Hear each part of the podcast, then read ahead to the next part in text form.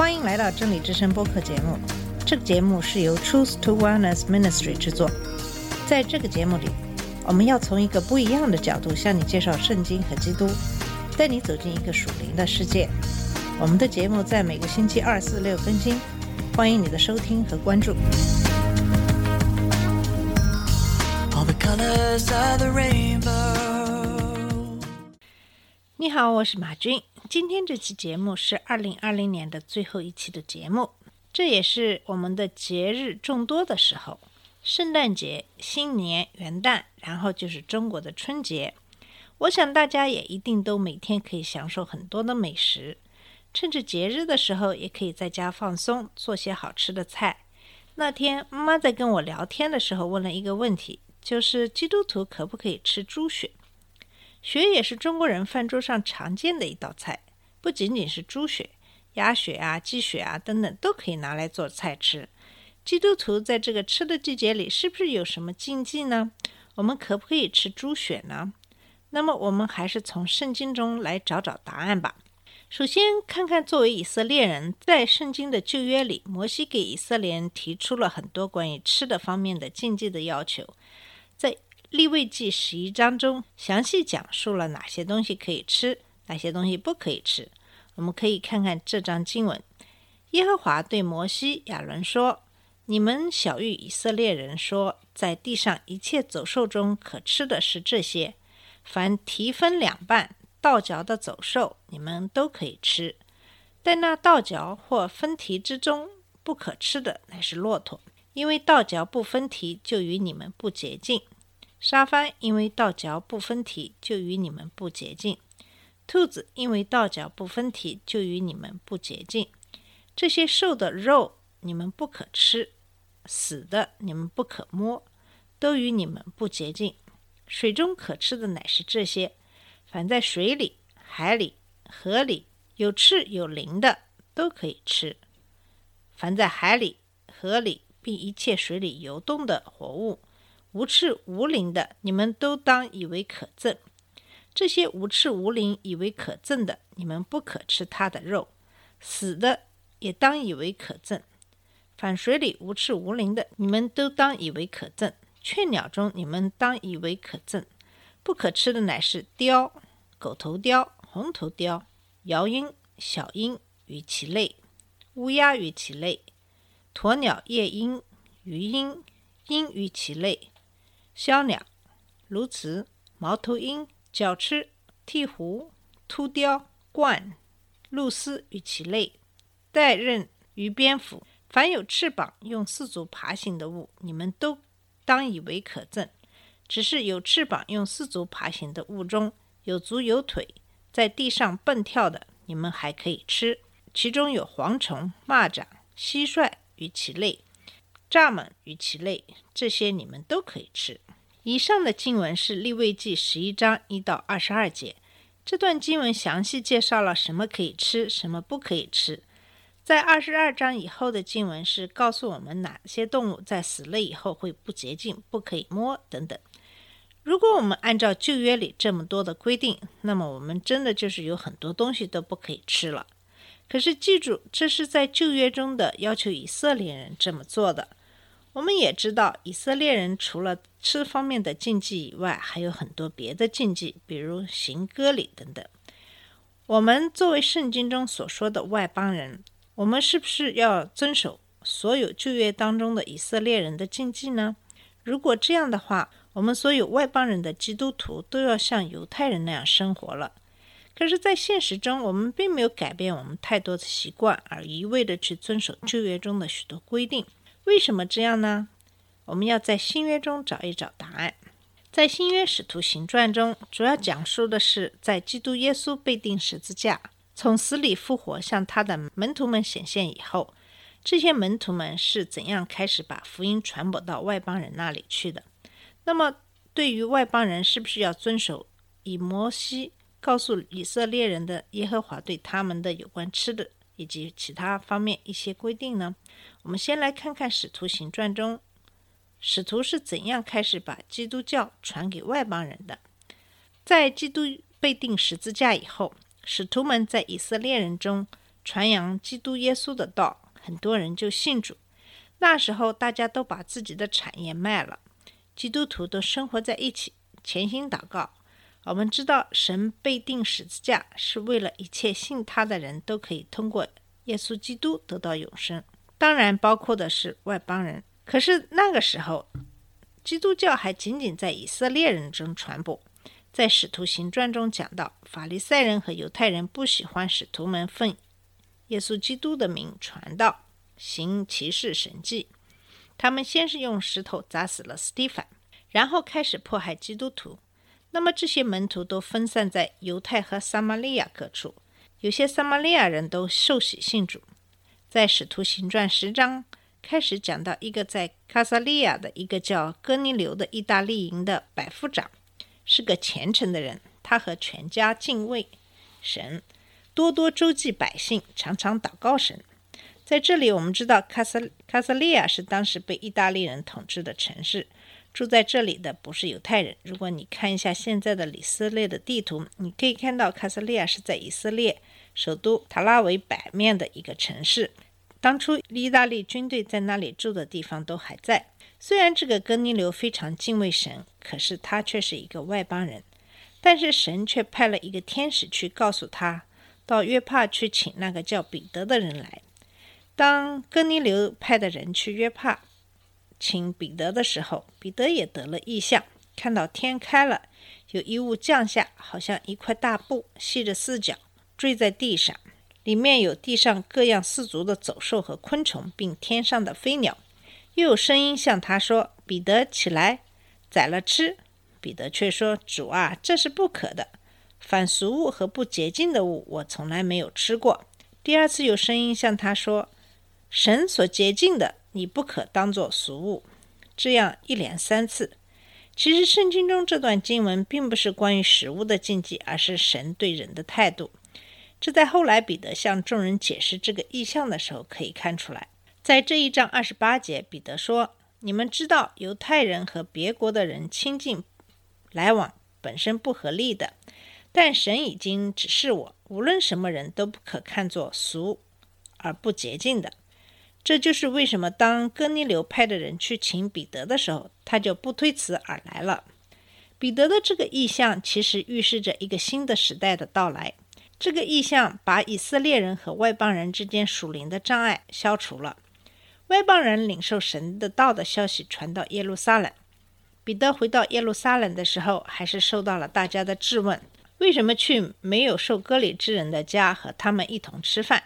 由此可见，在那个时代，以色列人的禁忌还是非常多的，就是和没有受割礼的外邦人在一起都是不可以的。可是彼得跟他们讲了他得到的意象以及事情前因后果，然后他说：“神既然赐给他们恩赐，像我们信主耶稣基督的时候给了我们一样，我是谁能阻拦神呢？”虽然很多的外邦人都信主了。但是，基督门徒关于外邦人是不是要遵守以色列人的经济起了争议。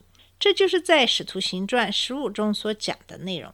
在这一章里，也明确表明了外邦人是不是也应该要像以色列人一样遵守所有食物的禁忌。我们可以先来看看这章的经文。有几个人从犹太下来，教训弟兄们说：“你们若不按摩西的规条受割礼，不能得救。”保罗、巴拿巴。与他们大大的纷争辩论，众门徒就定规，叫保罗、巴拿巴和本会中几个人为所辩论的上耶路撒冷去见使徒和长老。于是教会送他们起行，他们经过腓尼基、撒玛利亚，随处传说外邦人归主的事，叫众弟兄都甚欢喜。到了耶路撒冷，教会和使徒并长老都接待他们。他们就述说神同他们所行的一切事，唯有几个信徒是法律赛教门的人起来说，必须给外邦人行割礼，吩咐他们遵守摩西的律法。使徒和长老聚会商议这事，辩论已经多了。彼得就站起来说：“诸位弟兄，你们知道，神早已在你们中间拣选了我，叫外邦人从我口中得听福音之道。”而且相信，知道人心的神也为他们做了见证，赐圣灵给他们，正如给我们一样，又急着信，洁净了他们的心，并不分他们我们。现在为什么要试探神，要把我们祖宗和我们所不能负的恶放在门徒的镜像上呢？我们得救乃是因主耶稣的恩，和他们一样，这是我们所信的。众人都默默无声，听巴拿巴和保罗诉说着神记着他们在外邦人中所行的神迹启示。他们住了身，雅各就说：“诸位弟兄，请听我的话。方才西门诉说神当初怎样眷顾外邦人，从他们中间选取百姓归于自己的名下。”众先知的话也与这意思相合，正如经上所写的：“以后我要回来，重新修造大卫倒塌的帐幕，把那破坏的重新修造建立起来，叫剩余的人，就是凡称我为名下的外邦人都寻求主。”这话是从创世以来显明这事的主说的。所以，据我的意见，不可难为那归服神的外邦人，只要写信吩咐他们。境界偶像的污秽和奸淫，并勒死的牲畜和血，因为从古以来，摩西的书在各城有人传讲，每逢安息日在会堂里诵读。那时，使徒和长老并全教会定义从他们中间拣选人，差他们和保罗、巴拿巴同往安提阿去。所拣选的就是称呼巴萨巴的犹大和希拉。这两个人在弟兄中是做首领的，于是写信交付他们。内中说：“使徒和做长老的弟兄们问安提阿、叙利亚、基利加外邦众兄弟的安。我们听说有几个人从我们这里出去，用言语搅扰你们，祸乱你们的心。其实我们并没有吩咐他们，所以我们同心定义，拣选几个人。”差他们同我们所亲爱的巴拿巴和保罗往你们那里去。这二人是为我主耶稣基督的名不顾性命的。我们就拆了犹大和希拉，他们也要亲口诉说这些事，因为圣灵和我们定义不将别的重担放在你们身上，唯有几件事上不可少的，就是境界祭偶像的物和血，并勒死的牲畜和奸淫。这几件事，你们若能自己境界不犯就好了。愿你们平安。以上是《使徒行传》十五章一到二十九节的经文。